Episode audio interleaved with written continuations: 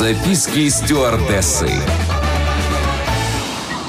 Всем привет! Это рубрика «Записки стюардессы». Я, Леся Арлин, развею мифы о полетах, поделюсь фактами и секретами самой романтичной профессии, которой я отдала четыре года своей жизни.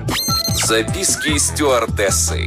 Малютки, детишки, крошки и лапочки. Как только не называют своих детей любящие родители. Мы, бортпроводники, тоже любим наших маленьких пассажиров. Дети для бортпроводника делятся на категории. Инфант – от нуля до двух лет. Они путешествуют без предоставления места на руках родителей. На внутренних рейсах обычно бесплатно, на международных за десять процентов стоимости билета.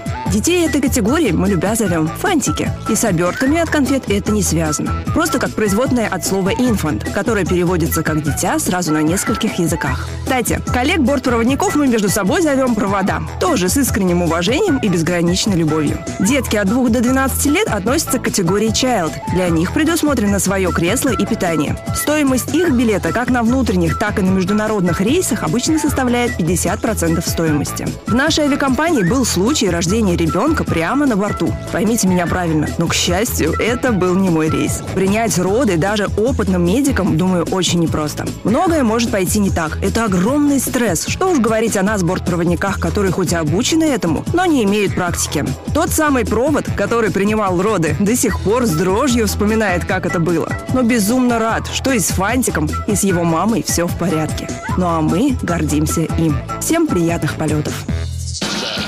Записки стюардессы. На этот раз у меня все. Еще больше воздушных историй в следующем выпуске рубрики «Записки стюардессы». С вами была Леся Арлин. Всем приятных полетов.